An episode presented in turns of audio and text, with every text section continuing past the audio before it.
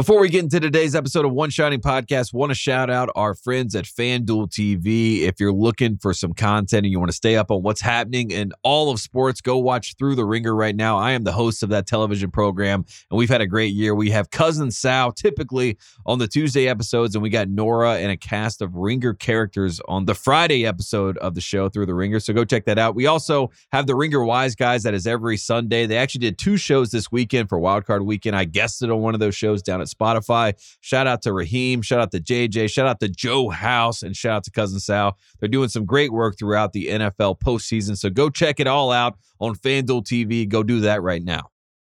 This episode is brought to you by Cars.com. When you add your car to your garage on Cars.com, you'll unlock access to real time insights into how much your car is worth. Plus, view its historical and projected value to decide when to sell. So when the time is right, you can secure an instant offer from a local dealership or sell it yourself on cars.com. Start tracking your car's value with your garage on cars.com. This episode is brought to you by Jiffy Lube. Cars can be a big investment, so it's important to take care of them. I once got a car that I started out with 25,000 miles on. I got it to over 200,000 miles because I took care of it. You know how you take care of a car? You take care of the maintenance, the oil, the brakes, all that stuff. And if you don't, you can have a car just completely fall apart. When your car needs maintenance, head to Jiffy Lube. They provide automotive excellence at speed. Get your oil change, brakes checked, tons of other multi care services. It's all done by expertly trained technicians who actually care about taking care of you and your car. Jiffy Lube, car more. To find coupons and start an instant online estimate, visit jiffylube.com. On today's episode of One Shining Podcast, first and foremost, we want to say happy holidays, happy MLK Day here. It is a Monday, so there's some good college basketball, NBA basketball, and even NFL football that is happening right now. So we know you're locked in and tuned in, so we appreciate you tuning in to the program. Today, we're going to talk about six top 10 teams that lost, and, uh, you know, also Houston. They lost twice, Oklahoma lost twice. Uh, a lot of people are losing to unranked teams. That is the story in college basketball. And now we're trying to figure out who the number one team in the country is. I think it's the UConn Huskies. So we'll talk about that. We'll also talk about Rick Pitino, another incredible press conference that uh, we can just not get enough of on the show. But we want to check in on Rick and make sure he's okay. Uh, we'll also talk about Kentucky, Texas A&M. That was a great game. Uh, also some fun ones. Uh, USC is a conversation point now with Bronny James taking center stage. So we got a lot going on. We're going to guess the storylines with Bronny. We're going to talk about Tucker DeVries a little bit later in the show. So we're going to go all the way around college basketball and whip around and have some fun. Uh, we're also going to do the Big 12 dog park. We joked about it with each other and we're going to do it today. So if you're here for the dog park and you love dogs, get ready because that is a ridiculous conversation. Uh, Kyle, anything else before we get into today's episode? Tate, the sport is heating up. We got a new number one team. Bill Walton Yeah. is confusing America, and Rick Pitino needs to be on 24 hour surveillance. But first, Woody Durham.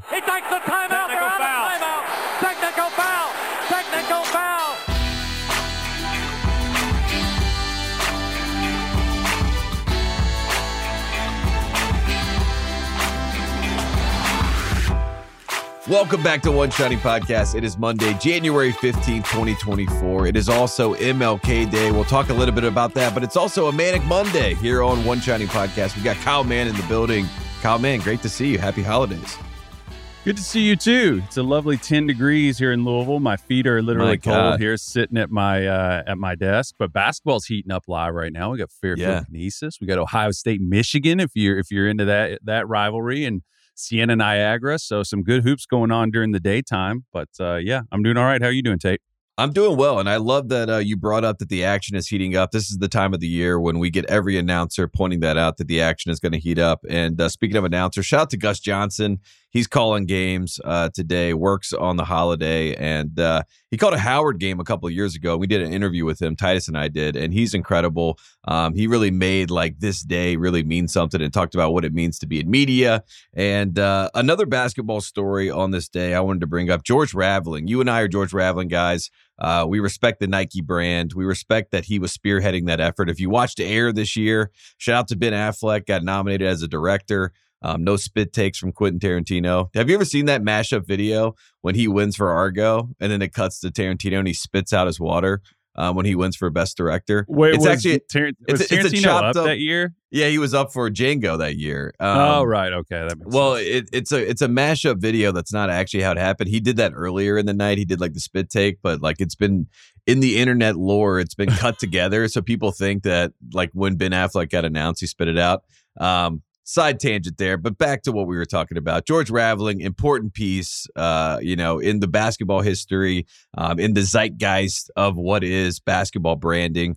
And uh, he actually has the I Have a Dream MLK speech. And if you've never heard this story, um, he mentioned it in air. It was like a little passing moment, but it's an incredible story. He told me when I was interviewing him for the five star this whole story, but SI has a great article up right now. Just wanted to highlight that. Go learn about George Raveling. He has an incredible story, Villanova legend, and he actually worked security that day for MLK as he gave the I Have a Dream speech. And MLK said, Here, son, you can keep these pieces of paper. And he still has them to this day. So, um, basketball connecting to history, history connecting to basketball, all good stuff. So, uh, wanted to give a little shout out to George Raveling. Imagine working security for somebody. I mean, that's just you're really close to like a really seriously important history. I, uh, that's uh, that's an incredible story. Yeah, and like like you said, they kind of brought that story to the mainstream, and I'm glad that they decided to include that in that movie. A lot of times there'll be nods in kind of movies like that that depict history, and you'll just be like, you didn't need to do that. But that one was a story that like I, I really liked, uh, and I, I like that they did that um, overall. But uh, yeah, Raveling's one of those guys that's just like connected to you. Do, you know this better than anybody in terms of like just chronicling the five star sort of like the. He, he just was one of those grassroots dudes who just knew everybody. You just you talk to him, and he's just kind of connected to basketball, college basketball history specifically. I feel like. Uh, just, just one of those dudes that's uh, in the Vaccaro, in the Raveling sort of lane there. Yeah. And he's still the director of international basketball for Nike um, right now. So George Raveling, wonder still what that job this- entails today. What does Well, he do? I think he I just think probably has breakfast with people and Yeah. flies around, right? if you go to Summer League, you're going to see George Raveling having breakfast with somebody uh, of importance. You know what I mean? It might be Steve Kerr. Who knows? It, it could be anybody that you walk by. It could even be like a podcaster like JJ Redick. You know what I mean? So uh, yeah. George Raveling's locked in. Shout out to him. Uh, shout out to the holiday. Shout out to we have basketball. We have NBA basketball. Uh, if you like that sort of basketball, it's happening on MLK Day. Usually it is the star of MLK Day, but we have NFL football now because of weather in Buffalo. So taking a little bit of shine away from uh, the NBA, but also like you said, college basketball is happening. And speaking of college basketball, let's talk about the chaos we got going. Six top ten teams lost once this week, while Houston and Oklahoma both go zero and two. Um, the last time you and I talked, we were, you know, I, I personally was talking about Houston. This could be the year. Um, they've handled the dog park so far. Um, we're going to talk about the dog park a little bit later, but 0 and 2 this week. So the dog park not going well. But the rest of the top 25 was in trouble. Let's look at the, the entirety of what happened. So number one, number two, number three, number five, number six, number eight, number nine, number 11, number 17, number 19, number 21, number 23, number 25, all lost to unranked opponents this week in college basketball. So the action is heating up, and it leads me to a question uh, to you, Kyle, man. Who's number one right now in college basketball? Who do you feel like is the number one team? Who's earned it? Um, you know, UConn's in the conversation. Some people are even throwing Carolina in the conversation. Purdue. Uh, maybe you still believe in Houston. What What say you? Who's number one right now? Who the best team is? I mean, I st- you and I talked about this about like who we who we think are sort of the they're the pretenders and the content- contenders. I still think Kansas and UConn are the two teams that I've just kind of kept my eye on. I know Mm. UConn's dropped a couple, the one to to Seton Hall, and I know, but uh, I I'm just watching those two teams. Kansas has some issues that I think are going to sort of flare at the end, but I still am kind of fixing my eyes on UConn in terms of a team that I think has like the flexibility to make adjustments. They can go big, they can go small. I think they've got star star caliber talent that I think is is going to round into form by the end of the year. I think they have guys that are going to contribute more by the end. Um, that's the team that I think. and- But this is it's sort of a different conversation, right? You know, like the the the qualifications to be in that top spot in terms of your resume, in terms of you got to win the games. You know, whether or not you're a contender or not. Um, Kansas, I think, you know, Houston, Houston, like you said, has had a, a tough entry into the dog park. I feel like right now it's probably between Kansas and Purdue. I'd still lean towards Purdue. What do you think? Where's your head at right now? Yeah, I mean, I feel like UConn fans are just saying it's us. Look at us. We're right there. Uh, when we are healthy, we're the best team in the country. They believe they have the best coach in the country. We can talk about the Dan Hurley maniac meter. Um, he's having some moments again, but they're winning basketball games. I personally think when Donovan Clingan comes back and if he is healthy and he gets into the flow and you know plays 10 games in conference leading into the tournament, UConn's going to be the toughest out in the tournament. And until I see anything different when they play neutral site games against other power teams at full I, strength. At yeah. full strength, I think that they are the best team in the country. So I have no problem putting UConn at number one. It does seem like the politicking and the fact that Zach Edey just had 30 and 20, Purdue's going to stay at number one. And I'm not, I, I'm not against that. But if it were if you came up to me right now, it's like who is the best team in the country that if you you had to saddle up with and they play anybody else in the country, you think you have a good shot at winning that game? It's going to be UConn, uh, especially a fully healthy UConn. So um, I don't know if they're going to be number one in the polls. The AP poll right now it's nine eighteen Pacific time. It is not live, so uh, they could be ranked number one. I think that the AP voters are going to keep Purdue at number one. Well, it'll be interesting to see how high Carolina gets. I think they should be around five, six range, but they might even bump up into three, four territory. We'll see. Kentucky had an opportunity to be in that same conversation where they even might may have an argument to be one of the top teams, if not the top team, based on the resume, which is insane to say. But they play yeah. a tough game against Texas A&M. We'll talk about that um, here in a here in a second. But first, I want to talk about the good this week, uh, and it's the good guys, and we're talking about Texas. This is a simple one. Max Abmas has 32 points. Texas loses the game against West Virginia. That's right. West Virginia, a team that we saw Houston absolutely demolish, now beats Texas, a team that was ranked in the top 25, which kind of surprisingly ranked in the top 25. But just want to highlight this Texas team. It is not going well. Um, you got Texas fans now saying, "What's happening with Rodney Terry? Did we did we make the right choice? Should we have had a full you know coaching search? Yada yada yada." The whole it's all spilling out uh, as losses are piling up. Um, so good guy of the week, Rodney Terry, and this Texas team. Do you have any hope for this team, Kyle, man? Do you see like some signs of maybe they can still be a contender and, and make a run to the tournament? Uh, well, it's you know they've played pretty well whenever they're you know they're scoring the ball whenever they're playing against some of these teams. Uh, it's it's tough. You know they're picking on their quad four opponents. They're nine and zero in quad four games, but whenever the competition seems to level up, but I guess even that doesn't hold up. They're just their effort is really inconsistent. Um, you know, they don't. They're playing sort of that same physical style. You know, they're 258th in the country in three point attempt rate. Uh, so they're playing that sort of brood, bruising kind of physical style. Um, I, I don't know. Are you are you a believer in a national championship heavy quotes caliber team. You know, that's the ambition. Uh, a Max Abmas sort of led team. Is, is, Chippy kind of at best, or can can he be the focal point of a team that's going to win at that level? I just I don't know. It, he brings sort of defensive questions. I feel like if you're going to buy into that, you kind of you kind of sell your soul. I know that's a negative way to put it, but you kind of make your bed if you decide, okay, he's going to be the focal point of our offense. He's going to be the guy that's going to be leading us um, I don't know. I, am I'm, I'm a little I'm pretty dubious, pretty skeptical of, of, a team having that kind of ambition if he's like your focal point. I, I feel like he's best served to be. You know, we'll talk about Rob Dillingham. We'll talk. He's sort of that like extra piece that that that guy that maybe you don't build your whole offense around, but he gives you sort of an extra scoring punch. And right now, maybe they're leaning a little too heavily on him.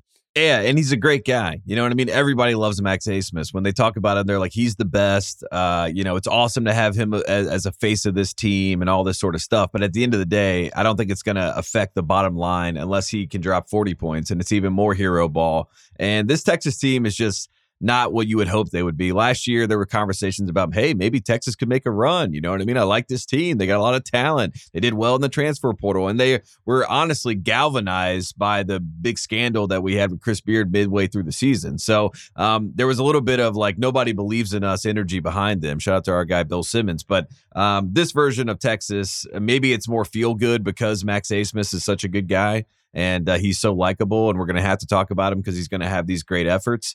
I mean, 32 points, that's nothing to bat an eye at. It, was a great game from him. But um, Kerr Kriisa, RaeQuan Battle, this West Virginia team, they kind of found like they kind of looked like a basketball team and they found like a way to be cohesive together. It felt like they were rowing the right direction in the same direction for the first time all season. So I don't want to like kill Texas too much because I did think West Virginia played the best game I've ever seen them play. And they, uh, yeah, uh, they do have some noteworthy talent. Yeah, like right. I, I, think you're right. It's not like this is like, but there is kind of a battered bastards of basketball vibe to to this West Virginia team where they're just right. kind of they're not like uh, they're not like obscure nobodies. I think you hit on it though. Like you talked about Chris Beard leaving who gets credit for the idea? I think the identity thing is the key thing with the Texas team. That team last year just had a, a, clear identity in terms of like guarding the ball. You and I talked about in the in the tournament about how well they guarded the deep the three point line, how well they guarded the rim. Granted, they had, they had some trouble and they ended up getting knocked out. Like, but um, it was Miami that knocked them out, by, right? By was, a really good Miami team. Yeah, right. yeah, yeah. And uh, you know, but you look, you never want to be in the middle. That's the thing we talk about in, in, like the NBA. Granted, they're not in the direct center, but they're, you know, they're, you know, 51st in offensive efficiency and 59th. You're just kind of you're here and there. You're wishy washy, and I think that's why you're getting some of these kind of head scratching results because that identity that it just didn't carry over. You had success, and year over year, we've talked about how your your identity can change overnight. Your luck changes that quickly. It's it's the Vegas thing. Um, so and they just haven't been able to establish that same level of identity. I think.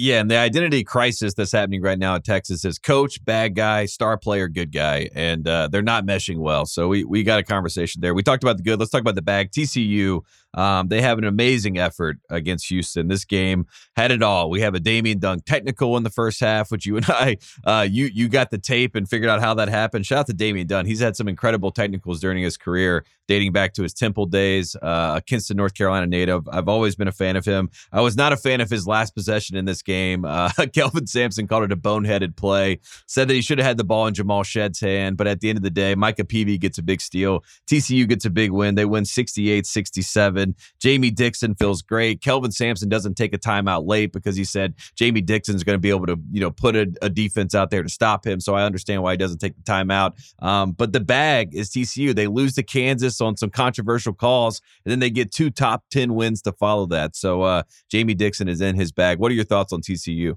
Man, they've been playing great lately. I mean, whenever you have sort of like an emotional, like you just you expend a lot of emotional energy. You know, it's it's it's a testament to them, and I I think it's something I'm going to be thinking about later in this season. Granted, and, and you know, if they like fall off a cliff, I'll be keeping that in consideration too. But like their resolve is an interesting thing to be able to turn around and play another team quickly and to play that the way that they have. You know, you, they beat Oklahoma by nine and then they beat Houston by one. Um, throughout this game, I mean they uh it was in I w- was rewatching this game this morning. A big thing here, you know, LJ Cryer can't play like this if Houston expects to win. Yeah, his um, last he, two games have been bad. Yeah, yeah. In 37 minutes played, he was two for 14. He just looked a little he looked a little out of sorts throughout this, but Houston was having a lot of success pressuring them early in the game, and they, you know, got a little bit of a lead. And um, Shead actually being out, I think, allowed TCU to get back in and kind of establish and kind of play better. But down the stretch of this game, you know, Shead had some amazing plays. You know, two minutes left, he had that crazy drive to the basket and he scored. 126 left, he hits a dribble pull up three. Houston's up four.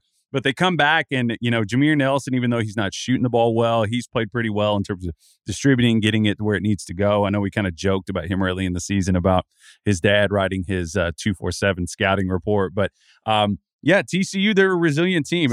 Uh, I want to give credit to Emmanuel uh, Miller on the last play of the game. Yeah. It's a really smart cut. I think it was Dunn that turned his head up. You know, talking about the the turnover on offense, I thought the turning of the head on defense was was critical. You know, Emmanuel Miller made a great cut to the basket. They scored.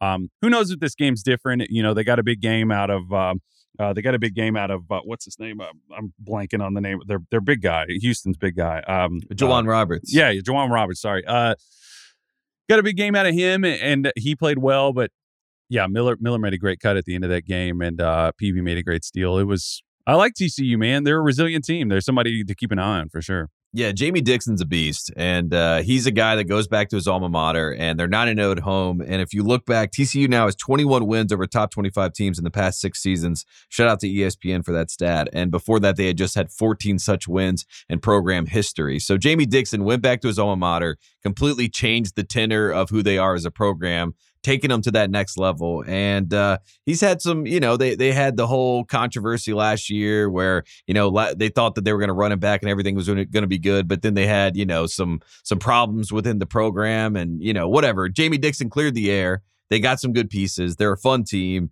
and uh, when they play at home, they're really good and they're really tough to beat. Like I said, undefeated at home this season, and um, I just really like the way that he manages this group. And I think that Jameer Nelson Jr. is a spark plug. And it's also a great year where we got Phil Martelli Jr. earlier in the year, right? Having his moment with Brian. Now we got Jameer Nelson Jr. having a big time. Uh, we got New Mexico. I'm not calling them the Lobos anymore. I'm calling them the New Mexico Nepos. Um, they're all the second generation guys. Um, so it's great. It's great for the second generation stars. It was great to see, uh, you know, Jamie Dixon win this game uh, after the Kansas stuff, and to go two and one against top ten teams throughout a week is impressive. And in fact, they did it two years ago. So Jamie Dixon, this is familiar territory. This isn't the first time they've been like this. So um, I'm impressed. Under, underrated coach, I think Jamie Dixon. I mean, I feel right. I feel like people like people who really follow college basketball are aware of him and give him, you know, take him to the florist, as we say. But um, yeah, what what do you think Damian Dunn said I'm really curious. I rewatched that. I sent you the clip for anybody who hasn't seen it. Tate was like, "Oh yeah, Damian Dunn got thrown out of uh, got thrown out of a game against Tulsa last year," and I went right. and looked the play up. Uh, yeah, he needs someone in the face, basically charged, and then like basically did the you know you, you do the Iverson step over. He basically walked along the length of this dude's body and and like just dragged his knee over this dude's face. So Damian Dunn wild card. He's he's a little bit of a loose cannon. It's a it's a fun thing to have that aggression and energy. If you're Houston, that's your identity. We'll talk about identities more as it pertains to certain uh, symbols, but um, yeah, I mean, what what could he possibly have said? It didn't it didn't seem that demonstrative. It was an interesting day of technicals, but this one this one without the audio seemed a little tame. I don't know. I think that there's a short leash with Damian Dunn. Um, and for whatever, yeah, whatever reason, that's just how officials have always treated him. But he is from Kinston. Shout out to the 252. Um, you know, I think it has more of a playground feel to it. And also, you know, we've heard the stories of Jerry Stackhouse. He's from Kinston. And it's like, if you really want to bow up or square up, like, that's no problem, you know, like that. Wrong guy. Gonna be, Wrong guy. yeah, there's gonna be no problem. you know what I mean? Like that's that's an expectation. Um, if you really want to say something, and uh, I think mm. Damian Dunn has a little bit of that dog in him. You know what I mean? So I have to I have to give him some credit. Um, I'm not sure exactly what he said, but you know, anytime the B word gets dropped on a basketball court, things escalate. So you think uh, the B word was present in the sentence? I think it's I think it's possible. I'm not I'm not going to speculate, but I do think the B word when the B word gets tossed around, I think everybody is uh, ears perk up. You know what I mean? And That's one B word is kind of pedestrian. I think that's standard fare these days. But yeah. I guess if the leash is short, I don't know. And and one B word is uh, we'll talk about Baylor Scheierman's tech, which is never a sentence that I thought I would yeah. say. Uh, I don't know, just some tame text. Let's just let's I don't know, but I, I guess you're trying to keep the integrity of these these young men in check. It's not like the NBA where we can well, where it, we can say things. it's know? just picking and choosing though, because I'm watching some of the games. Baylor comes to mind. Baylor's like dunking the ball, swinging on the rim. Like I mean, and I I love it. Like it's great energy, but you're like that's a technical uh, yeah. typically, or it used to be, um, which I don't need it to be. But if it's not going to be a technical when you do that, then it shouldn't be a technical when you say and one B word. You know what I mean? Yeah. So let's let's keep it consistent uh, with these technical fouls. That's all we're saying. Um, you talked about identities. Let's go to the dog park. Let's let's go to the Big Twelve dog park. you texted uh, Kyle and I over the weekend uh, that you wanted to identify what dog uh, pertains to what team in the Big Twelve.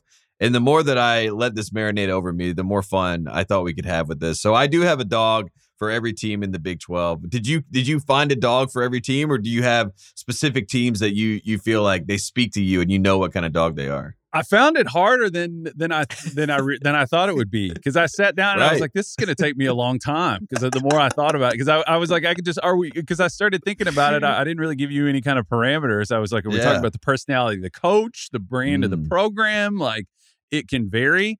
I got a couple I can rattle off here, and you can yeah. kind of fill the gaps in. So I, I think the first one you got to start at the top. Let's talk about Kansas, the team with the pedigree. You know, they, they often are physical. They have great size and athleticism. They have talent. They they often they're well coached, so it's a clever program. You know the game plan. Uh, you know, Kansas is a German Shepherd. I think. I think they mm. they're a mm. team not to be messed with, always to be taken seriously. You know, I love German Shepherds, but if you see German Shepherds out, you're like, that's probably a really sweet, smart dog, but be careful. You know, they're a little wild. It's the thing. So, um, uh, German Shepherd, agree or disagree there? What what what are your feelings, Kyle? I want to hear your thoughts too. What do you think?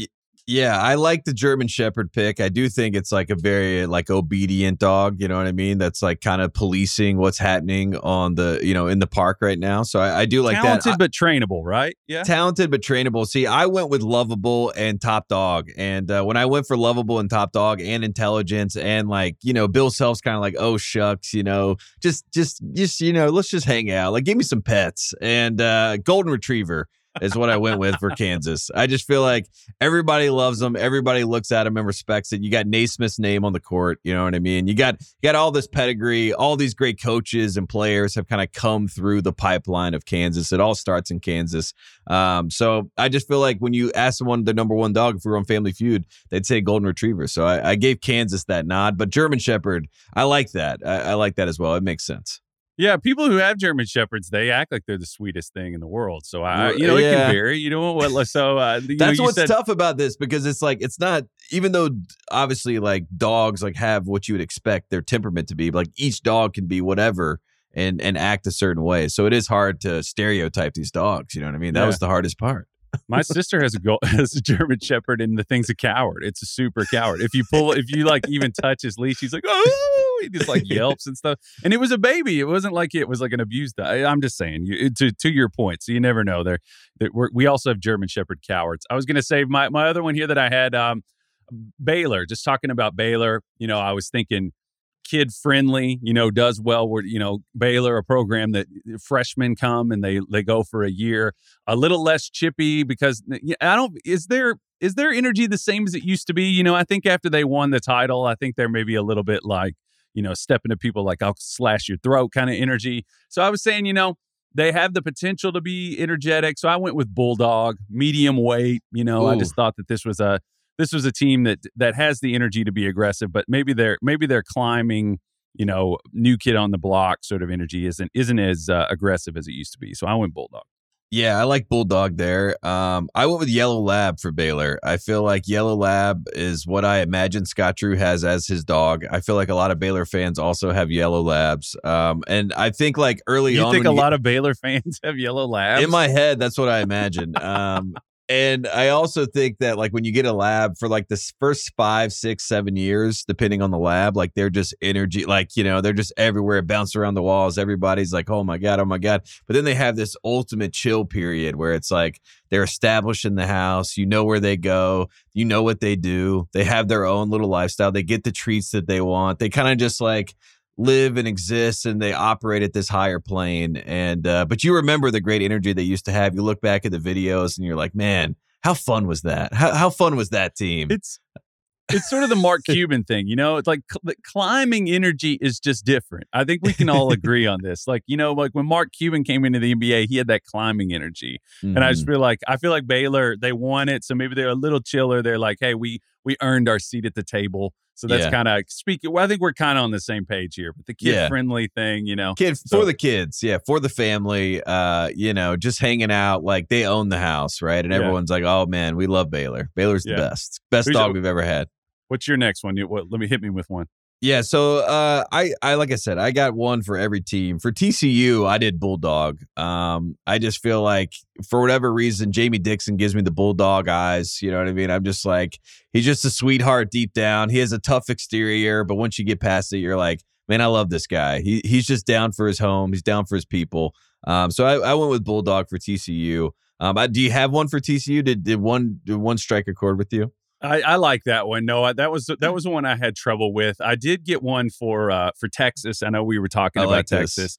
Um, I went with Great Dane. You know, Texas has uh, t- Great Dane, a lot of size, known for for their size. They're big, they're bruising, but short lifespan, like it's right. in the tournament. Uh, Texas, I hate to say it, I think we all know. You know, they, they you know they they've had they have a history of not uh, of of having great size and physical sort of prowess and and and not going the distance. So other than you know you know those 2003 ish, I think they had the one run late in the tournament, but never going the distance. So I went with Great Dane. Sorry, sorry, Texas. Shout out to TJ Ford. Uh, great time in college basketball. Um, I thought Texas last year could have done something, but I went with Poodle here because I think that Texas is a great show dog. You know what I mean? Like we're we're at the dog park. We're not in a dog show. It's a different conversation, but I do think like Texas in a different environment they could win. You know what I mean? If we put them in a show environment, you're like, man, the, the individual talent that we have here, oh my God, they're, they're first in show, right? They're, they're, a poodle to me because when they get in the dog park, it's like they got no shot. You know yeah. what I mean? But like in a different setting,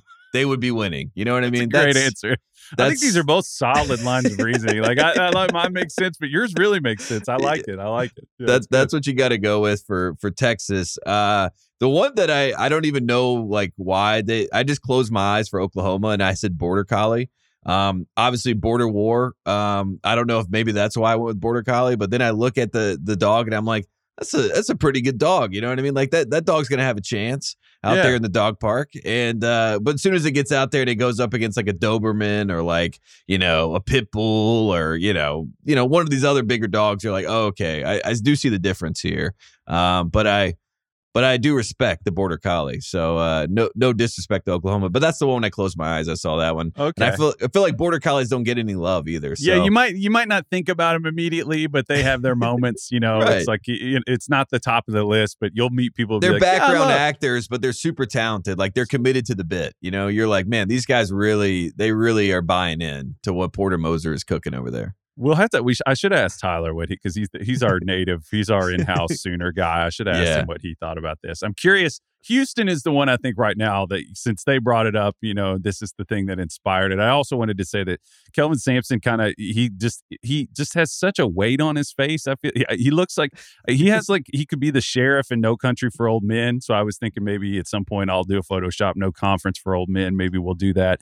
Anyway, uh, I just wanted to say um, Houston talking about the climbing energy the team that you know we're talking about they just have this intense like we're climbing energy but they haven't quite proven it yet. They haven't quite gone the distance in modern like in, the, in our modern era. I know they have a little bit of history um in in the past. Uh i this might be insulting, but their climbing energy is so intense that I went with Jack Russell. I know that, like, Ooh. you know, they they're going to intimidate some people even out of the fight. You know, you're talking about the border yeah. collie that, like, they might just be like, you know, maybe I could body you, maybe I could take you, but your energy's so much, I'm on my heels. Yeah, I feel like right. that's Houston's energy. They come at you, they come at you. You know, um, I went with Jack Russell. What's eh, where where are you on them?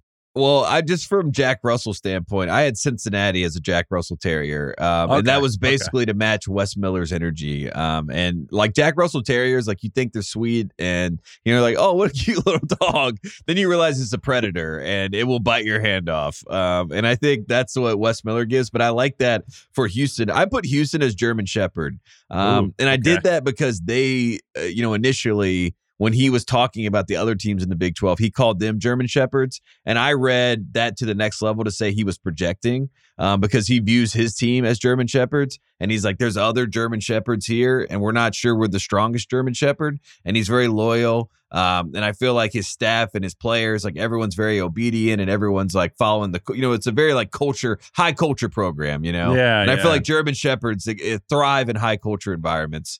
And uh, so that's what I went for with Houston. But I think Jack Russell, it's great that we both, uh, you know, in our heads are like, we know what a Jack Russell Terrier is really up to because some people, they get tricked by these Jack Russell Terriers. You know what I mean? They're tough dogs. I mean, you ever open the door to the house of somebody that has a Jack Russell? There's, I think, I would say 95% of the time, the person who opens the door is like, I might just go home. Like if somebody has a Jack Russell, it's like the the, the dog's so like jumping scared. five feet in the air. yeah. Like I just think when I'm using I'm using the weight class thing as pedigree, so that's kind of why. So Houston fans, if you get mad at me, that's basically where that's coming from. If they win with that energy, they'll graduate to a higher weight class. That's that's all I was thinking.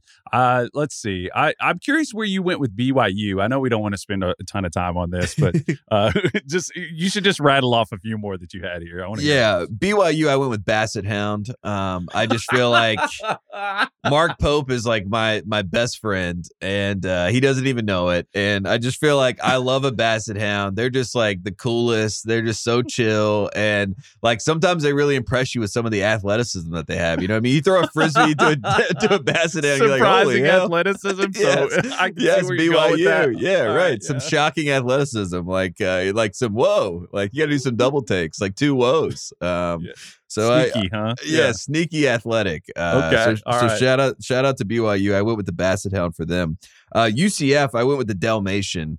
Um, I just feel like, yeah. yeah, I feel like great in show. You know what I mean? Like Johnny Dog. Like if you were presenting UCF basketball, like with the with the deck, and you're like, this is what we have, this is what we produce. These are some of the moments we've had. We should have beat Duke with Zion in the tournament. You know what I mean? Like there- there's a- there- yeah. like in show, like UCF is going to do well. Um, in the park, I'm not really sure because Dalmatians, I think that they're just going to get like standoffish and kind of freak out. But on their own, you're like, I can see why the Big 12 wanted UCF basketball. I could see why they wanted to bring them into the dog park. So Dalmatian for them. Uh, West Virginia, I was going to do Shih Tzu, um, but then they win.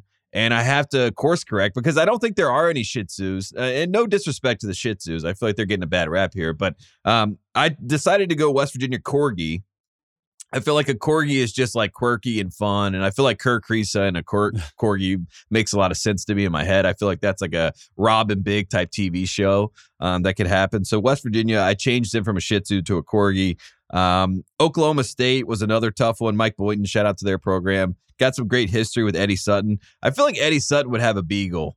Um, so Yeah. I, I went with Beagle for Eddie Sutton and Oklahoma State, and they're also, you know, at the dog park this year. They're they're not they're not putting up much of a fight. Somebody's- there for the vibes. Somebody's got to be the Shih Tzu though for this because the the it, its name was in, invoked. So I I- feel like we, they would probably have to get that this year, wouldn't they? I would O- say. Oklahoma State, you are the Shih Tzu. Yeah, For this year. For this for year. this year. But Yeah. but Eddie Sutton, I don't think would have one. So that's I couldn't put it. But you're right; they have to take it. Um, Iowa State, I put Doberman. Um, I just think they're tough, and they're they're especially tough at home. You know, like if you go to a house with Dobermans, you're like, man, these guys are way too comfortable at this house. Like this is their this is their ground. um, you know, shout out to Hilton Magic. Um, so Doberman for Iowa State, Kansas State, I put um a pit bull, um, just because like they're tough, but they're also sweet. You know what I mean? Like Jerome Tang's like the sweetest guy and like has like these really impassioned like speeches and and love for his players. You know what I mean? But they're also tough as shit when it comes to like actually playing, as we saw in the tournament last year. So I went with the pity for uh for Kansas State. Uh, TCU Bulldog, I said that. Baylor Yellow Lab. Oh, Texas Tech, last one. Uh, I went with French Bulldog. okay. Um, I don't I don't know why. I just I I was going my say, eyes. I don't know what's the explanation here. Really expensive. Uh, I, I closed willing my drop eye- a bag. Yeah, that, that's Yeah. what I was I was thinking. I was like, it's it's a really like if you're a really rich person, you have a French bulldog, and I feel like Texas Tech's got some NIL money, so uh, There we go. you know, I, All I right. that's the dog park. Um, that was fun. I I I appreciate that we tried to do that, and uh, it wasn't as dumb as it turned as, as I thought it might be. It's it somewhat made some Thanks sense. a lot, Tate. I, I could feel the I could feel No. the radiating. This is dumb energy it over was text. It, no, it, it was it was it was me. You know what I mean? I was like, because I had the problem with like, what are dog characteristics? And you and I both were like on Google, being like, what what is the characteristic of Yeah. a French bulldog? I'm sure we'll get some feedback on those choices. So Yeah, go ahead and yell I'm at sure. us. I'm sure that's that's what uh, that's what these things are for. So Yeah, and the and the dog park will update. You know what I mean? Like we, we just had fun. We tried to we tried to piece the puzzle together, and we got a long ways to go in the Big Twelve. Shout out to the Big Twelve, uh, great conference. Uh, we've done the good, we've done the bad. Let's do the ugly. Grab your game day gear because college basketball is buzzing, and FanDuel wants you to join in on all the fun. Right now, new customers get 150 in bonus bets guaranteed when you place your first $5 bet. If you go to FanDuel Sportsbook right now and look at some of the conference odds, you can get some great value on some of these top power conferences, maybe the SEC. You take a bet on Auburn. That's a team I really like in the SEC. If you've been thinking about joining FanDuel, there's no better time to join than now. The app is so easy to use, and there are so many different ways to bet. You got live same game parlays, easily find bets in the Explore tab, dive into the Parlay Hub, the best way to find popular parlays and more. So visit fanduel.com slash OSP and make this college hoop season one you won't forget. Must be 21 or older and present in select states. $5 pregame moneyline wager required. First online real money wager only. $10 first deposit required. Bonus issued as non-withdrawable bonus bets that expire seven day after receipt. See terms at sportsbook.fanduel.com. This episode is brought to you by State Farm. You might say all kinds of stuff when things go wrong, but these are the words you really need to remember. Like a good neighbor, State Farm is there. They've got options to fit your unique insurance needs, meaning you can talk to your agent to choose the coverage you need, have coverage options to protect the things you value most. File a claim right on the State Farm mobile app and even reach a real person when you need to talk to someone.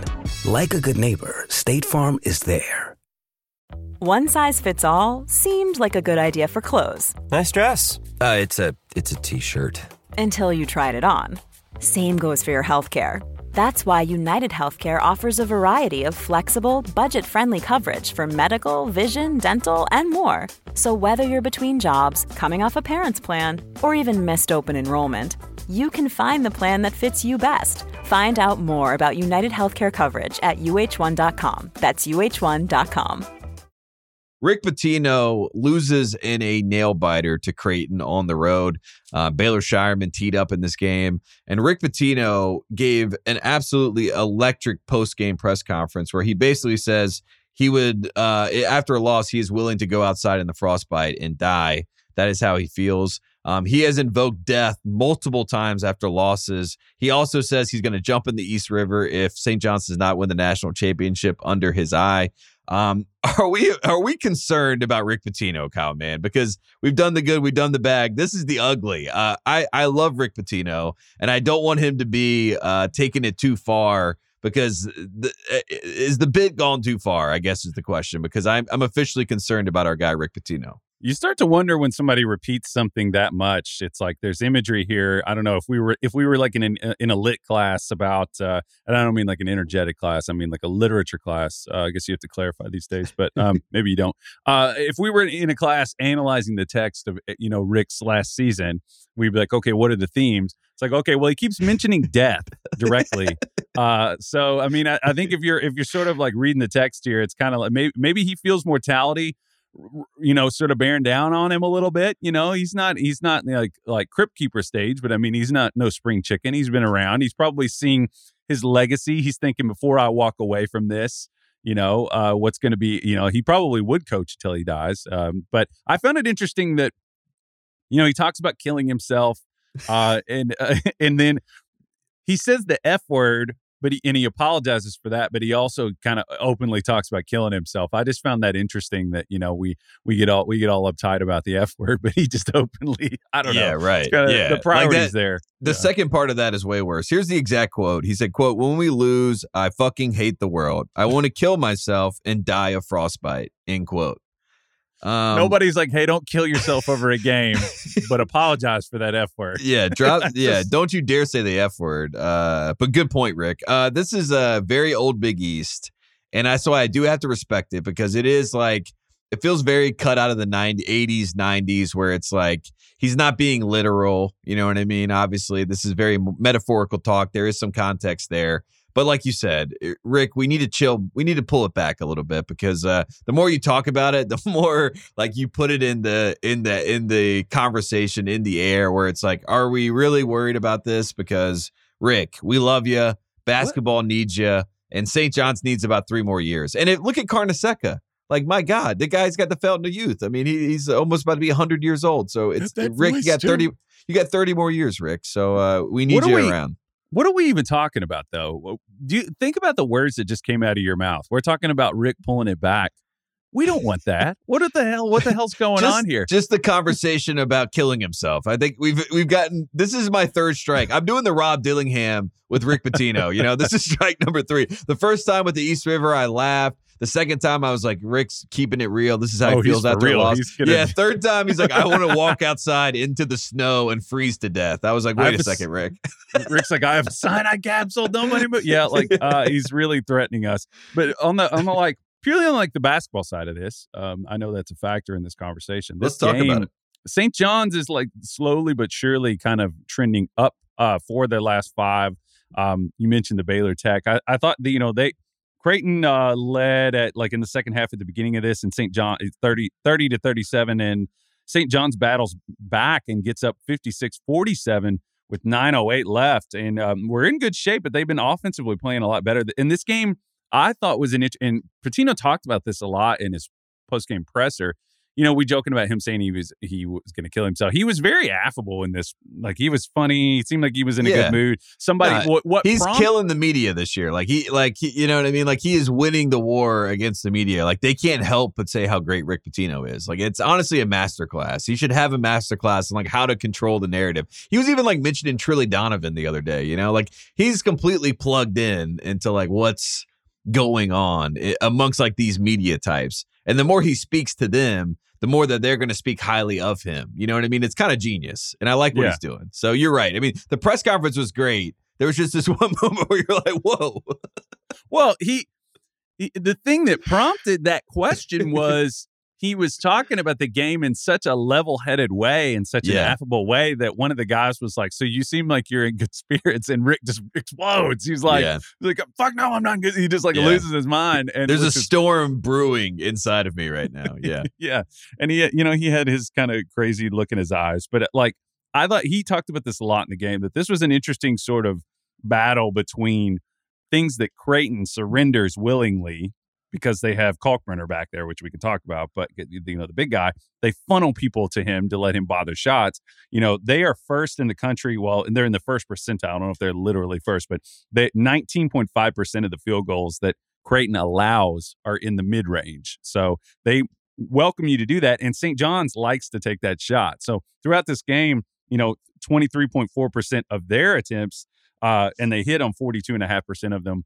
Uh, it was just sort of a back and forth. So I think at the end of the game, you saw, you know, Daniss Jenkins like made some plays. Creighton started trapping him at the end of the game. They didn't have their guys just didn't quite make the plays at the end of the game uh, to, to, to get it done. But um, yeah, it was close. I, I think they're trending upward, though. I, I don't know that they, they quite have the talent to sort of get where they want to go, but I think that Rick is slowly but surely, and he's a master at this over and over again. Like he's slowly but surely kind of establishing uh, the way that he wants to play. They just couldn't quite get this one done. Yeah, and you can see guys like Simeon Wilcher showing signs of growth as a player. Brady Dunlap's been a nice piece that's come on uh, as they've gotten into conference play. I do like this St. John's team, and, and I like Soriano. They have some sort of stabilizers on this team, and Rick seems like he believes in them. I, I'm worried about Kalkbrenner on the Creighton side, by the way, from the free throw line especially. He's got to figure it out. He's got to lock in. Uh, Kalkbrenner, he has this ability to look like he's just – oh, like eh, you know, like exasperated, always, exasperated, and like t- this year it's it's to the ultimate extent. And I feel like Creighton to really get this team to where they need to go, they need Trey Alexander to be in, to be involved, especially with you know the pick and roll game with him and Kalkbrenner, which means you need Kalkbrenner to be active and, invo- and involved. And then they can't just rely on Baylor Scheierman to hit 35 footers and 30 footers, you know, step backs. And like there's just too much on Baylor right now. And I love Even though I want to see it. Yeah. Yeah, I do want to see it, but I do think like Trey Alexander has got to get back involved, um, and Kalkbrenner especially. I mean, he's got to get fouled. He's got to get to the free throw line, and he's got to make free throws. So even though Creighton won this game, I still feel like Creighton has a next level they can get to if uh, they can get Kalkbrenner kind of connected again because he does have the talent, but Yeah. sometimes he can be frustrating, and, He and I understand why Creighton fans feel that way. Yeah, he can kind of come and go and disappear and kind of blend into the crowd, which is funny to say for somebody he, that big. But I think that's that speaks to what's frustrating about it. I'm sure for Coach McDermott, but like um, at the end, I was going to ask you all. He had a big block with like 42 seconds left in this Yeah. game. Are we calling it hit big blocks from him? Is that a big cock block? Big cock cock block? Like, Cock is block. we're a cock block? I, I He's a- had that written down in my notes. I just I like to get that cock out of the way. blocks. That's Uh, good. Yeah, typically, yeah. Uh, and then, uh, do you think that Daniss Jenkins got fouled on that last play? You know, there was a scramble for the ball with like 18 seconds left, and uh, he kind of got hit, and the ball went loose, and that caused, you know, St. John's was going to secure the ball and get the win, and that led to the foul where Alexander hit the free throws. You think he got fouled on that play? Did you get a good look at that one? I think he did, and it was Scheierman, right? That kind of dove at the the back of his legs. They I both mean, did. yeah, Kalkbrenner right. and Scheierman both did. Yeah.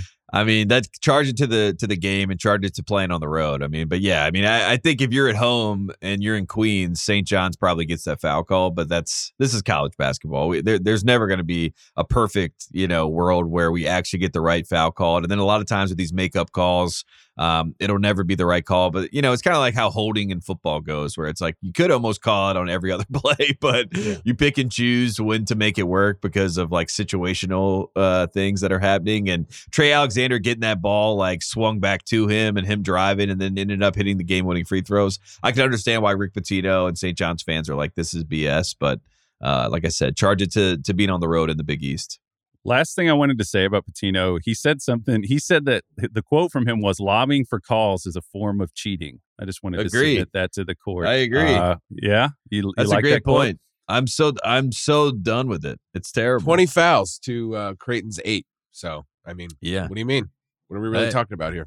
That's why I said charge it, charge it to being on the road in the Big East. I mean, that's just what it is. But that's that's what the gaming of college basketball, especially with the officials, I mean, it happens in the NBA as well. Um, it, it is at an all time high. And it also feels like guys and coaches and people involved with the game, even the fans, think that they can manipulate the officials in their favor.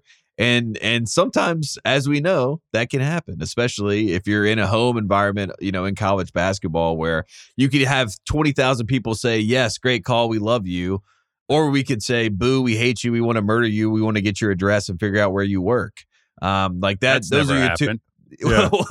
yeah, that's. I mean, these are the two extremes. So of course, there's going to be some moments where the the human side of things factor in. But yeah, I mean, I I could understand the frustration from from Rick Pitino and St. John's fans, but at the same time, Creighton's like when we go on the road to St. John's, we're going to get the same treatment. We're going to have 20,000, and they're going to have eight. So it should even out at some level, but it doesn't. But that goes back to like the makeup calls and the farce of it because sometimes officials are like, I got you back, you know? And it's like, if they're even having that conversation with the coach, which is obviously happening, uh, we're too far gone. And uh, it, one of the things that, that Coach K has put on the game is that, you know what I mean? Like, Coach, counting the Coach seconds. K, this is his legacy. Flopping, which is another thing. The flagrant fouls that keep getting reviewed, I think we should start reviewing flagrant flops um, I think we should go and and review the flops and decide if they're a flagrant one flop or flagrant two flop, and then we get free throws on that. It's not just the fouls; it's the flopping,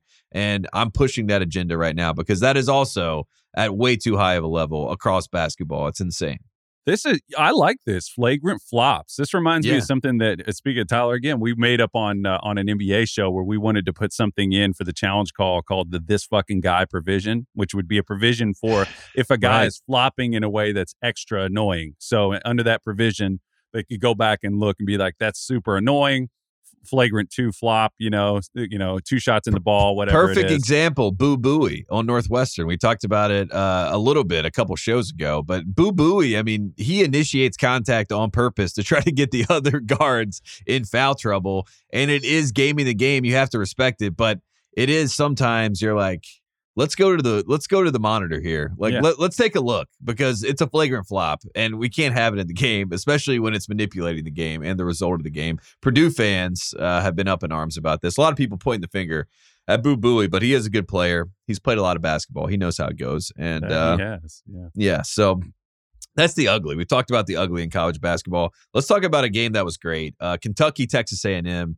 Um, this was a fun game. Ends up going to overtime. Boots Radford.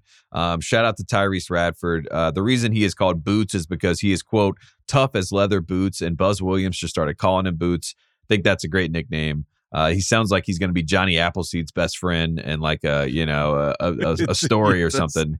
Like it's it's ridiculous, but it is awesome because uh, Wade Taylor and Boots Radford were incredible in this game. Kentucky played a great game as well. Um, what were your thoughts watching this game? This was like premier SEC basketball. I thought this was a this was a fun one. Buzz Williams had to win this game. They would have gone zero oh and three in conference. Kentucky is looking like one of the best teams in the country. What did you see in this one, and what'd you like?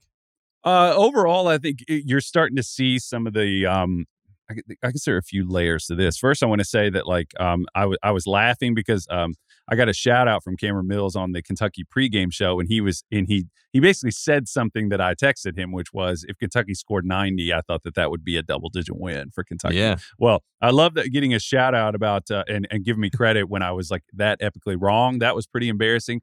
Uh, so thanks for that one, Cam. Uh, but I was going to say that you know this team's skinny, man, and this is going to continue. And we knew this about this in, in, the beginning of the year. This Kentucky team that like one of their big flaws, and I think you saw it against Missouri, is that like physical drivers Um, Marquette kind of has this issue too. They have skill guys surrounding kind of like a fulcrum passer in in Ighodaro. Similar thing with like uh, with uh, with Kentucky, and it, like if Kentucky doesn't guard the ball, and if like their kind of connector guy doesn't play well, which is Tre Mitchell, he had one of his worst games of the year. Yeah. Um, if I were targeting Kentucky and I were trying to draw up, I've been thinking about this. Like if you could like take a hammer and just like hit one spot in the foundation and cause a huge crack, I feel like Mitchell is probably the place. A, because if you're going to make him guard the rim. B, because if you're going to cut off like his ability to swing the ball. All of those things together are sort of like symptoms that I think could hurt them later on down the road. But you mentioned, you know, TAMU played uh, TAMU played a game where they shot the ball exceptionally well. I think they've only gotten into the 90s like one or two other times this year. Of course, they had their best offensive game. Uh, the offensive rebounding, man, there were a couple sequences where um, that led to threes that were just backbreakers. You know, Mitchell again had a turnover that led to a to an open three. So what could have been a cut into the lead ended up extending the lead. Um, I think the other thing that we need to talk about here is uh, Prophet Draymond, Draymond Green, who just mm. turns out Saturday primetime is watching this game. He says they need to let Rob Dillingham cook. He scores nine points in a row, all of them dribble threes. Um, and I was the, my buddies that I was sitting with. I was like, well, you know what's going to happen. This is Rob Dillingham. He's going to take two or three more that were that are bad. That's kind of the game you play with him. Overall, I, I just think um, tough officiating in this one. You know, I'm not somebody to like, you know, I, I don't know. I, Bradshaw just couldn't breathe. Uh, some of that was Kentucky's guards can't guard the ball, and Bradshaw kept having to commit to the driver and fouling. He couldn't. He, he's not super fast once he gets to the scene of the crime.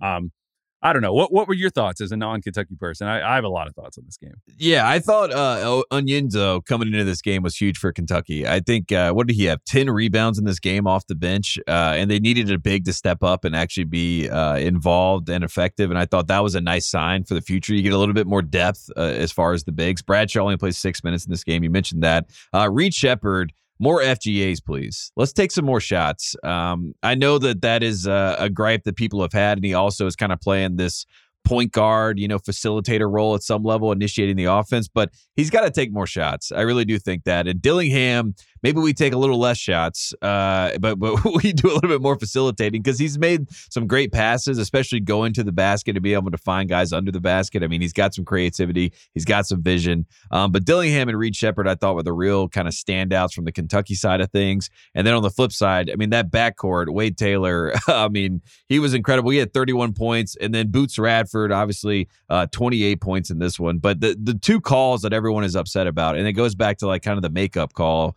situation. Um, is first you got Boots Radford shoots a three. They thought it was going to be a three and one. Um, they end up calling an offensive foul because he kicks his leg out, which goes back to you know monitor. It was close. I mean, he barely kicks his leg out, but yeah. by the by the rule of the law, he kicks his leg out. Right. Then we go on the other end. Rob Dillingham. I think he took, I mean, I respect that this guy took the shot, takes a three, goes for the win. It goes all the way down, bounces out. Reed Sheppard the guy's got Stickum on his hands, gets the rebound. Then he gets fouled from behind. Uh, Texas A&M fans feel like they get screwed on back-to-back calls there. Then we get into overtime, and they immediately make a call in favor of Texas A&M. You know what I mean? And it's like, I don't need the makeup call as we get into overtime. I, I need you to try to try to be somewhat fair in the actual moment. But that's college basketball. It's a separate conversation. I thought Solomon Washington for Texas A&M was kind of the X factor. He was great in this game. Uh, ended up having seven and nine in this one. Plays 25 minutes, so that was encouraging from the Texas A&M side. Um, Justin Edwards hit a big three in this game, which I guess is encouraging to see. DJ Wagner has 22 or 18 points. Reeves has 22. Um, I, I just feel like when I talk about Kentucky, I'm talking about Sheppard and Dillingham. And then when you look at it, it's like, well, these guys are their bench players, you know. But it, it does feel like as we get down into crunch time, it, it falls back on them, which is really interesting because it feels like the politicking of who's supposed to be playing versus who's actually playing well is dictating a little bit of what's happening with Kentucky. Am I reading too much into that? Um, because that's how it feels from the outside looking in. Yeah, uh, it's it's Cal's balancing. I think trying to not lose Justin Edwards totally right. because uh, you know in terms of like in terms of like justifying being on the floor. I mean, there's just not a ton. Of, you know, he he made a couple shots here, but he struggles to finish near the rim and things like that. I just, I just think near the end of the game, I think you saw them kind of struggle to manufacture a look. I think you don't go away from like letting your your your guys create, your creators create. Just because just because you're like running an action doesn't mean you're going away from that. It means you just kind of re-angle them and put them in a different position. And I, I think, you know, Reeves not playing down the stretch, I think was kind of tough. Um, you know, yeah. he's missed some shots in big moments. I, I just think they need to have some kind of like call to actions for him to get a touch or get a look. Whether or not that means he takes the shot, I just think in terms of like the running the dribble drive out top sometimes if they're switching. You don't want to end up in a position where you don't get a shot at all, which is what they had if something goes wrong. So uh, I don't know. Overall, I'm not like super discouraged. Texas A&M played a they played a great game. They had to win that. They wanted to win that. Um, but I think this is just what we're going to see in conference play, man. You and I have talked about like the talent pool is so flattened out across the country that I think that you know you're you're seeing this. You're seeing all these bizarre uh, losses by ranked teams on the road. So if you have a bite taken out of you going into March, I don't necessarily think it means that you don't have a chance. You know, you're, you're not going to go in. Kelvin Sampson said this. He's like, the days of, you know, 16 and 2 or whatever it was, those, those are over. You know, I, yeah. we're just not going to see that, I don't think, as much. There's too much talent. And then Buzz Williams after the game, an incredible press conference or, or post game uh, conversation. He said, uh, character counts, uh, talking about his guys on his team. Uh, shout out to Bruce Pearl. Um, he, I love that that's like the SEC calling card. You know what I mean? It's like going back to character. Um, we loved it. That's a very bad guy post game, and I love that. And uh, if you know Buzz Williams, Buzz Williams loves thank you notes.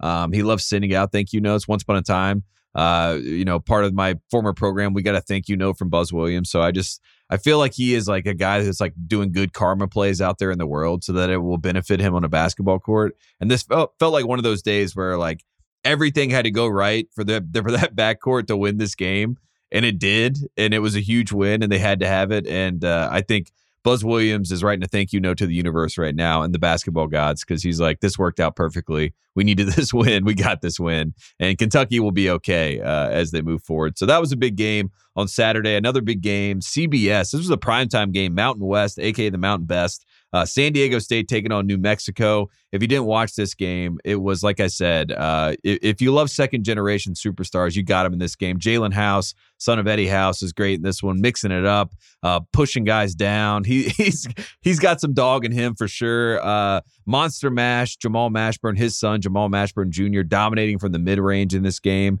and New Mexico gets a big win. Jaedon LeDee, worst game he's played all year uh, from what I've seen. Uh, he was pretty much taken out of this one, but New Mexico gets a big win.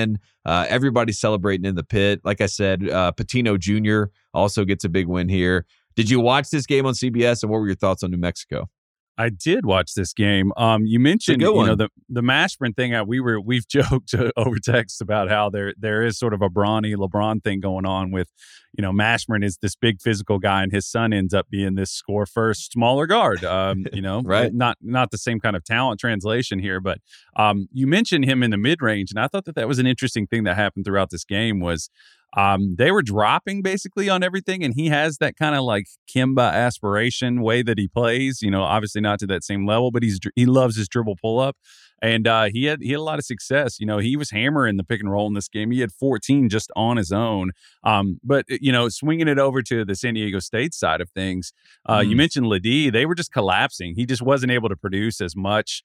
Um, you know, he had 15 points and he had four assists in this one, but four turnovers um, they were all over him. If they were trying to basically shut the water off, I don't know if it's kind of that Julius Randle thing of like, you know, we know you want to score. We're going to force. We know that a lot of the the source of their offense is from there, so they just kind of sold out on trying to shut shut that down, and uh, they had some success. Uh, you know, they went on a huge run in this game. You know, San Diego State actually led by 12 at the 5:13 yeah. minute mark in the first half, and then New Mexico went on a 9-0 run to take it to 35-32 and um, just pulled away. So, uh, big win for them big win for uh, Rick Pitino Jr. You know, over there, uh, Richard Richard looking like uh, Jeremy Allen White over there on the sidelines. Uh, so great. it was it was a, it was a big one for them. Good win. I, I love the Pitino effect. I mean, they have the the the big crowds. You know, a lot of people talk about just Rick Pitino. It's the whole family. You know what I mean? What Richard goes down there from Minnesota. Minnesota was no fun.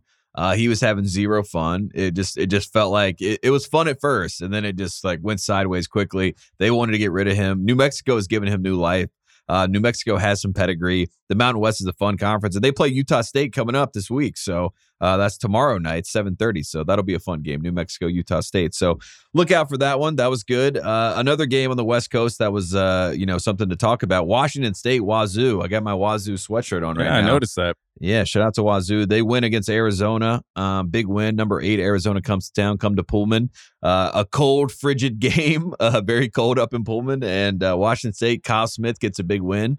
Kyle Smith, friend of the program, so we love to see that. Um, I like Myles Rice. Uh, got a great story, freshman for Washington State. They lost some talent last year. Mouhamed Gueye, TJ Bamba goes to Villanova. But mm-hmm. for whatever reason, Washington State continues to be a team to look out for in the Pac 12. And I do think that they're a tournament team, and this is a nice resume uh, building win for them. Caleb Love tried to win this game. He had some big shots late, but it wasn't enough. Um, do you have some thoughts on Wazoo? Do you think they have a chance to be a tournament team? Because uh, Bill Walton thinks so. So uh, that's one vote of confidence. Are we are we going to touch on the on the Bill Walton thing? Yes. Are we going to save that for yes. Kyle and let Kyle jump in? Um, we we need Kyle to jump in for sure because my God. Yeah, Washington State, you know, twelve and five, three and three in conference right now. Um, yeah, the the, the Cougs. Uh, uh looking at Shout just kind of, yeah, I'm curious about you know seven. They have seven quad four wins, and right now they're two and three against quad one, so that's pretty solid. I mean, like uh, one and one against quad two, and, and two and one against quad three. Um, you know, they're an active team. They they protect the rim pretty well. Um, don't shoot it super well, but they're they're a team that's physical. Um, I don't know. I'm I'm kind of with you. I think that they're going to get in. What do you think? That, like seeding wise, I haven't looked at the, what. Where are they in bracketology? Is there has one come out where they're? Seeded? I think they're like first four out if you look at these bracketologists. But um, I will not look at the bracketologists. I would just tell you what my eye test says. I feel like they're like a 10 seed, right? Like why why can't they get in as a 10 seed and, at and large? The, yeah. Yeah, right. I mean, and they have some talent. Like I like Isaac Jones. I mean, I I'm watching this team and I'm like, I like I like the way that they're built. I think they're one of the better teams in the Pac 12. The Pac 12 is down this year, so you got to try to sift through uh, as they beat each other up. But I do think that they're a really good team, and especially at home. But they just have some games typically throughout the year where you're like, how did Washington State lose at Cal? You know what I mean? And they got to avoid some of those head scratchers. But otherwise, uh, a good game. I'm not panicking about Arizona. I'm I'm fine for them to kind of get you know beat around on the road a little bit. So um, kind of your talking point over. I don't think Tate's ever going to panic about Arizona. I mean, it was a close loss. I mean, look looking at their resume. Bo- I mean, Boswell is is panic mode though. I mean, Boswell has zero point zero assists or zero rebounds in this game. I mean, that's insane. That, we that's need more. Yeah, we, need, we're gonna need more. Gonna need more, bro. Yeah, because uh, Johnson did a big shot late, but yeah, I mean, it was really, it was really sentence. Caleb. Yeah. It was Caleb Love versus Washington State. Like if you watch this game, it was like every possession, and Caleb thrives in that environment, but it's also not a way to to go and win a basketball game. Yeah, uh, I'm looking at Washington State. It's funny that we talk out of both sides of our mouth a little bit, I guess, because we're talking about panic mode with Texas in terms of their record and resume and everything. And you talk about them having a middling identity, and it's like Washington's kind of in the same boat. I mean, they're kind of they're they're not sticking out in terms of like you know uh, talking about you know their efficiencies and things like that. They're 72nd in offense and 52nd in defense, so it's not like that. You know, they're they're good. They're capable of beating anybody, but they're capable of losing too. So it's like you look at their best best wins on their resume right now. They lost to Mississippi State, which Mississippi State might actually end up being an okay team. You know, they lost to Santa Clara 69 61. Santa Clara's uh, good. They beat Gonzaga. Yeah, yeah. Uh, so you know, not too, not too much to sort of fret about there, but drop to Colorado, drop one to Oregon, got wins over USC. I don't know how to feel about wins over USC though. I don't. It's yeah. it's very Let's, you really have to kind of get in between the like lean in between the lines here to make these calls because I don't know is that a great win against against USC that it doesn't feel like it right now I don't know. Let, let's talk about USC because they lose to Colorado and then we got you know we got Coach Prime at the game and we also get Bronny James's first start and uh and and in the process USC stalls out in this game. Uh we also get the Bill Walton uh you know quote let's start with Bronny and then we'll get to Bill Walton because that was late in the game. Bronny starts all eyes are on him. When you go to the halftime show, they have the graphic like Bronny stats in the first half, zero points, I think two rebounds, whatever it is. But like he's the point of conversation. And it, it does seem like USC, as Collier's out, they've pivoted to like this is Bronny's time in the spotlight, and it is not going according to plan so far. So I did want to do some guess the storylines. We we know guess the lines. Sal and Bill do this. So I want to do guess the storylines with Bronny.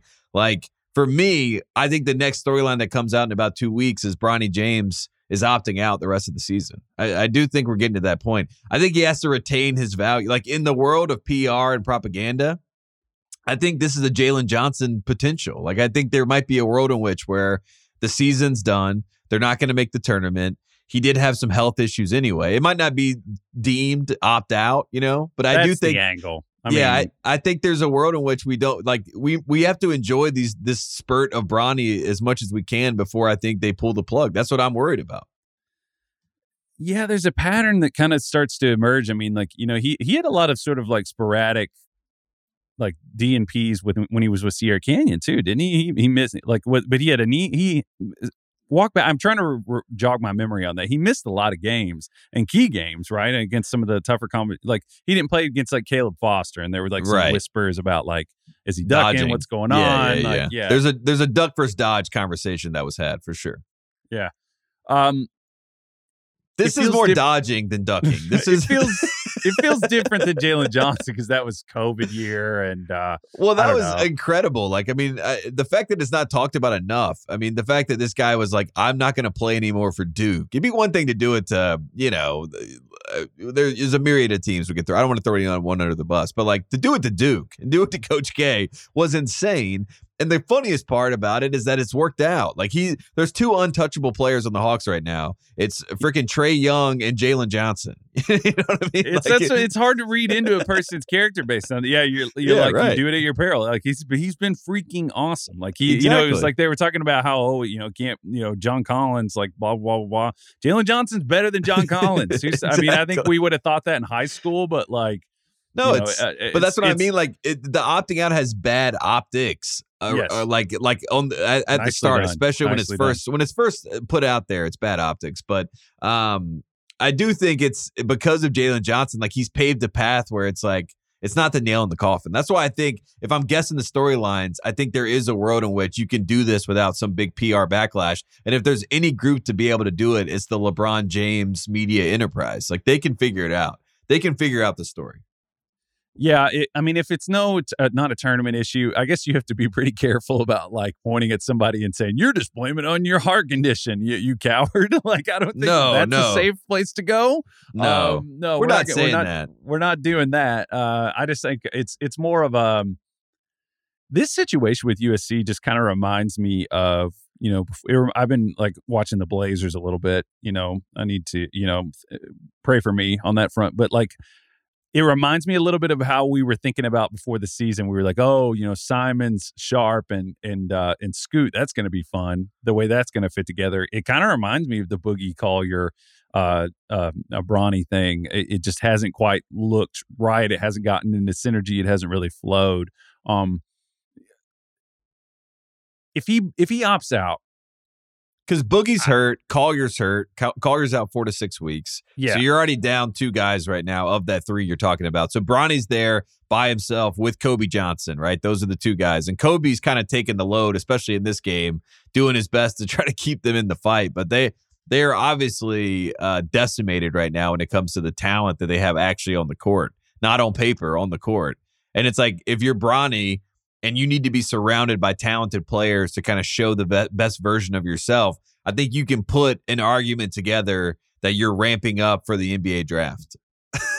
yeah, that's what I think. At some point, you you impact winning. You know, regardless, you would think that you know. And you I, I guess that's that's where the conversations are going to go. People are going right. to be people are going to be like, okay, you know, it's not showing up in the box score. It's not you know doing this or that. I just think I don't know the, the choice to play at USC. I just, I just feel like I feel like he probably, if that's, let's reverse that argument. If that's going to be the defense, all right, then then why don't you say like, well, why didn't you go play with a team that you knew was going to have a ton of talent? Why didn't you go play at UConn? Why didn't you know what I mean? Like, I, I understand wanting to be close to him and things like that. The, the health condition probably would have changed that regardless. Like they probably would have brought him closer to home anyway. But um, it's weird. I just think it's weird overall. Yeah. I, I I would have sent him somewhere to blend in, and I know I've said this. I'm a broken record a little bit, but I would have sent him somewhere to kind of blend in and let his strengths pop instead of saying like, you know, saying he's the heir to the throne, this, that, and the other. Um, I don't know. It's it's it's so complicated, convoluted. Well, now it's his team, so he can either take that and run with it, or you know he could go you know in some pickup runs with the South Bay Lakers and start getting prepared for the NBA journey. I mean, I think that's that's where it's going to be. So, guessing the storylines, Bronny James edition. Uh, we don't know. Uh, in the words of Tony Blair in, in the old uh, Chappelle Bush skit, we just don't know. Um, we don't know what he's going to do, but we can speculate, and that's what's fun, and that's what's good with the Bronny James saga. The other thing that we got to talk about in this USC Colorado game, Bill Walton's on the call, um, and Dave Pasch says, "quote They they're going to milk the clock here." Talking about Colorado, they have a big lead late, and Bill Walton responds just in a in an instant, and he said, "I love it when you talk about milking, um, and it is a very long pregnant pause that exists behind that."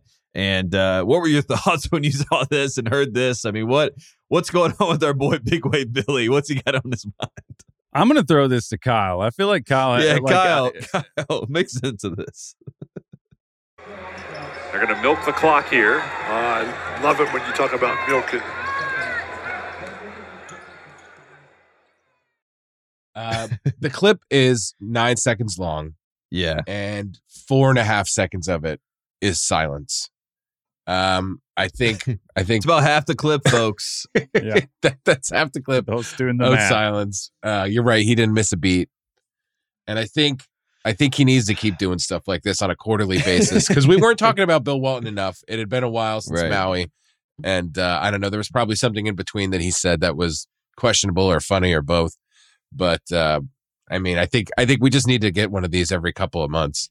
Um, and I guess it just means if you're the guy who's paired, I don't know who this guy was. Maybe um, maybe I should. Dave who is his partner? I believe. Okay, It's always I think Pasch, right? Yeah, for the I- most part, yeah. okay, I think there's just turns out you got to add this to the list of trigger words because yeah. like it's not like Bill Walton didn't know, right? You can't say that he didn't know. yeah, But it's like I it's like when like when we were like 13 and like there's certain things you couldn't say around your friends because you know that's back when everything was gay or whatever. Like obviously we've changed our vernacular now, but like there used to be stuff you just can't say, right? Because you say Right. something and be like, "Oh you're, man, you're that was that test take- was really hard," and your buddy's like, "Oh, like now you can't say milk, you can't Yeah. say milk around Bill Walton." Yeah, And you're gonna just say add it to the list. Of They're just running clock here. Yeah, they're Yes. they're not milking clock. Like as soon as you say milking, like all bets are off. Anything is possible. Um, I think that's a fair point. They're just running clock out there. I'm afraid I would be afraid to like Bill Walton's one of those guys where I'm like he's either absolutely surface level or it's so deep that I would be disturbed and want to kill myself with Rick Pitino. You know, like I I, I can't decide which it is. Was it because it Well, didn't you- seem innocent. I don't want to know. I kind of don't want any access to his Google analytics. I don't want to know what he knows. You but know, you're right. Uh, like if you say something like "Bill, what are you talking about?" That's pretty crass to say. He would be like, "We all need milk to survive." You don't understand things. You know what I mean? And then he goes super deep, and you're like, "Oh man, like I, I don't know. I don't appreciate how much milk is you know ingrained into the society that we live in, and you know, yada, you know what I mean." And so that's the thing with Bill Walton. He can go surface and get you with a nice little you know milker's joke, or he can uh, he can go super deep. You know what I mean? Like that. It's it's a that's why Dave Pasch is doing the Lord's work. I mean, what what it's can kind you of say there? sinister. It's kind of sinister in this It is situation. sinister. It's a little unsettling. It's like it's like what does he know? You know, it's the uh, Well, it's, the, a good uh, way to keep people on their toes. You know what I mean? Like, like if everybody's off balance, you're always on point. You know what I mean? Like that's Bill Walton's angle on life. Yeah, because now like, you're like, can I say balls? like, like you roll the balls out. He's like, ah, I love when you talk about balls. Like, what? yeah, Like, what? What? Where does it end? Yeah. He, he he'd be like, Dave, that's not professional. Don't talk about balls. right. Yeah, if if you're if everybody's off balance, that means you're in good in good shape to score. You're in good position to score. Yeah, so right. you know, Bill, I, I don't know. I, it's it's it's tough to know what's going on in his brain. I, I I don't. Uh, I'd be afraid to know. Honestly, like I said, it could be totally innocent and surface level, or uh, you know, it's it's it's confounding. Honestly, it's uh it is shocking and uh the shock in all of that moment completely took me away from worrying about you know Bronny James's future so I think that was the purpose you know? It was a nice little uh, change of pace there from Bill Walton so shout out to Big Way Billy. Let's do some shout outs let's run through some things that happened. Uh Santa Clara beat Gonzaga I mentioned that. Uh they broke the streak of 26 straight losses and Steve Nash was in the building. Shout out to Steve Nash shout out to Herb Sendek shout out to Adama Bal who uh the Arizona transfer who was great in this game. So uh, big win for Santa Clara, big win for Herb Sendek. Uh, another upset. Maryland goes to Illinois. Illinois is a, a, team that had been playing great at home, and they lose to Maryland at home. And Maryland had some great moments. Shout out to Scott Van Pelt and uh, all the diehard Terrapin fans out there. That was a big win. Um, Memphis, North Carolina, the two teams to score 100 plus points in conference games this weekend. UNC did it to Syracuse. Memphis did it to Wichita State. So those are some shocking scores. And uh, shout out to the offense of both teams. Uh, Steven Izzo, uh, son of Tom Izzo, got his first career bucket against Rutgers. It was a ridiculous fadeaway and one. Uh, like it looked like something out of like Mike. I mean, it was unbelievable stuff. So shout out to Steven Izzo. That was great to see. Um, did you guys see that? Kyle, did you see Steven Izzo hit the shot? Were you fired up? No, I got I got tweeted and thank you guys for tweeting. Um, but then I went and checked it out. But uh, what a what a great moment. Yeah, Twitter went wild. Twitter yeah. went wild. Yeah, yeah. And, and honestly, like Michigan State, I don't understand how they're able to keep the PR at the level that they are. But like you look at their conference record, they're like one and four in conference. Um, they're like nine and seven on the season, maybe ten and seven now. But regardless, I was watching the TV shows this morning on Fox, and they're like, Michigan State is a tournament team. Um, so I don't. I guess the resume doesn't matter um, if you got good vibes. So Steven Izzo, you brought the good vibes, and now your team is back in the tournament. Congratulations to you, uh, Tucker DeVries. We have not talked about him, and I watched a little bit of the Drake, the key plays of the Drake game. And Kyle, man, you texted me. We have not talked about Tucker DeVries, so I wanted to give you uh, 20 seconds. Uh, your thoughts on Tucker DeVries? Is he is everything okay? Like his dad might be leaving soon. A lot of people want to hire his dad away from Drake. Drake's been a good program. Uh, Tucker DeVries, big part of that. Uh, they got a big win this weekend. What any any update here? How do we feel about Tucker? Uh, the big thing was just last year there was a lot of conversation about him as a prospect, and this year it's it's been quiet. You know, he's quiet. up his production every year. He's been in college. You know, you seeing him more on ball, seeing him make more decisions. Um, that might have affected his his percentages. I haven't gone in and looked at his dribble pull up versus his catch and shoot. That'd be something to keep an eye on. But I love him as a shooter. Uh, you know, he kind he kind of gives me some McDermott kind of vibes. Like he's a guy like a movement shooter, but he has that big body. Um, he struck me as a guy who absolutely could be a pro last year. So uh, we'll see. But uh, from what I heard, is uh, wanted to go back and play for his dad one more time. Maybe this is his last year. Maybe he knew that. Maybe he just saw this as you don't got to go, you know, maybe you get a good situation there. If you if you know you're going to go and be comfortable and get better. Um, and this also another thing to consider too is this draft. That's always a, a factor when you're talking about, you know, will they, won't they, are they going to stay, are they going to go? Um, this draft is weaker, as we know. So maybe it made yeah. sense for him to come back, work on things, and get a better, you know, get a better spot, get more guaranteed money. Yeah, Tucker DeVries is a pro basketball player. Um, if you watch him play, you can see that. I don't know if that means he's going to be an NBA pro, but he's going to be a pro basketball player. So I like that. I like the shout out. Another pro basketball player that if you didn't see it, you should have seen it. Dalton Knecht this weekend against Georgia was incredible. Um, basically willed Tennessee to a win. They needed to have it. Um, Georgia's a tough team. Shout out to Blue Cain, a freshman for Georgia. He literally looks like Kyle Guy out there. He's got a little like head bun going on, and he's like hitting threes. So uh, that was a nice little nod there to our guy Kyle Guy and uh, Don Knecht was great in that game, thirty plus points. Um, ridiculous, he's not in the conversation when we talk about best players in the country. I don't know what it is. There's some sort of disconnect between Dalton Knecht and uh, I just want to connect. I want to connect these things out there. You did I want that to be the purely connector. to make that joke, and I need uh, you to admit it right I now. I just want to connect it. I want to connect the dots out there for everyone. Dalton Knecht, top ten player in basketball, might even be top five. Um, so if you haven't watched him play, go watch him. Uh, Wisconsin, I said that they're the second best team in the Big Ten. So yeah, I don't know what that means, but shout out to them. Uh, congratulations. Uh, Zach Edey, 30 points, 20 rebounds. That's impressive. He continues to be number one on the Wooden Award list. So it does feel like that's inevitable. Um, ben Howland went to the UCSB game and gave a wink to the camera. Shout out to Ben Howland. Great to see him, former UCLA coach of the likes of Kevin Love, Russell Westbrook, Darren Collison.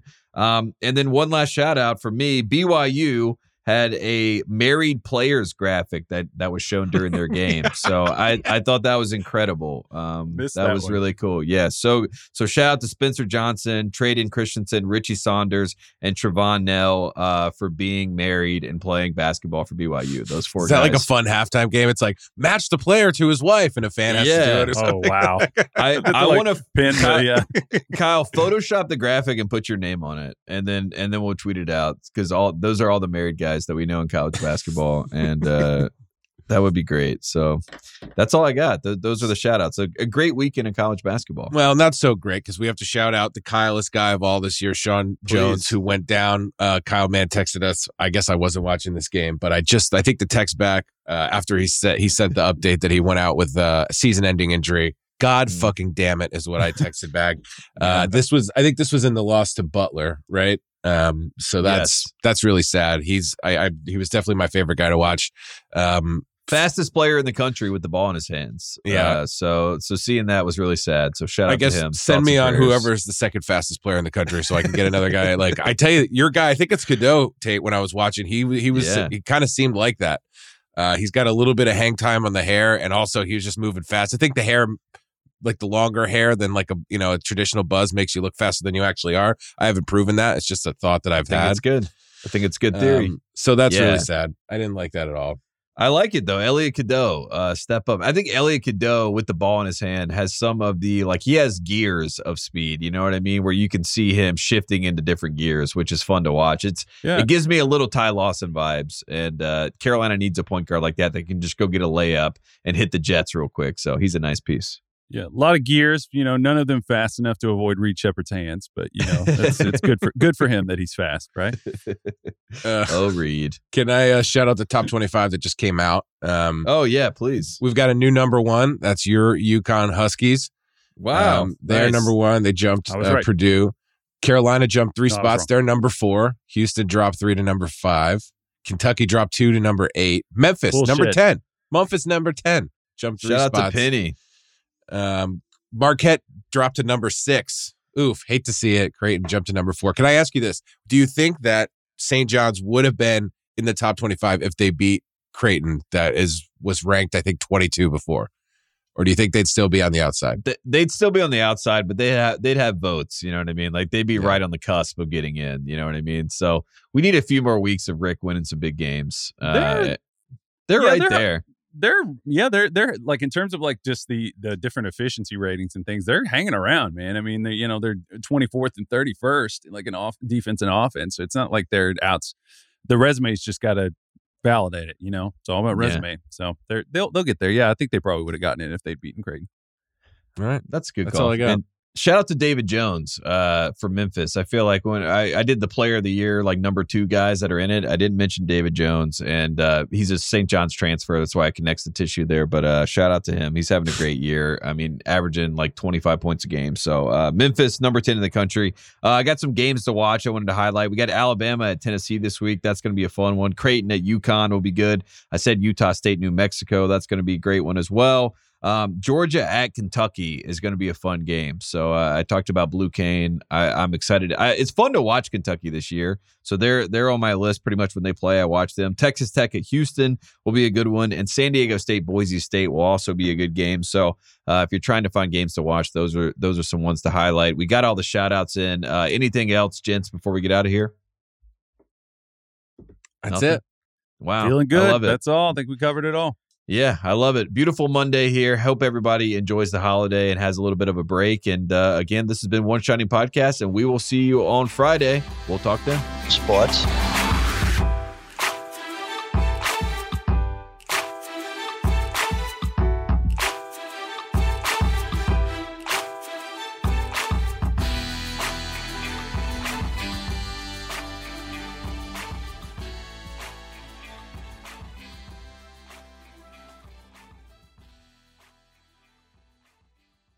Thanks again to our friends at FanDuel. Must be 21 or older and present in select states. FanDuel is offering online sports wagering in Kansas under an agreement with Kansas Star Casino LLC. Gambling problem? Call 1-800-GAMBLER or visit FanDuel.com slash RG. In Colorado, Iowa, Kentucky, Michigan, New Jersey, Ohio, Pennsylvania, Illinois, Tennessee, Vermont, and Virginia, call 1-800-NEXT-STEP or text NEXT STEP to 53342 in Arizona, 1-888-789-7777 or visit ccpg.org slash chat in Connecticut, 1-800-9-WITH-IT in Indiana, 1-800-522-4700 or visit ksgamblinghelp.com in Kansas, 1-877-770-STOP in Louisiana. Visit mdgamblinghelp.org in Maryland. Visit 1-800-GAMBLER.net in West Virginia or call 1-800-522-4700 in Wyoming. Hope is here. Visit gamblinghelplinema.org or call 800 327 5050 for 24 7 support in Massachusetts or call 1 877 8 HOPE NY or text HOPE NY in New York.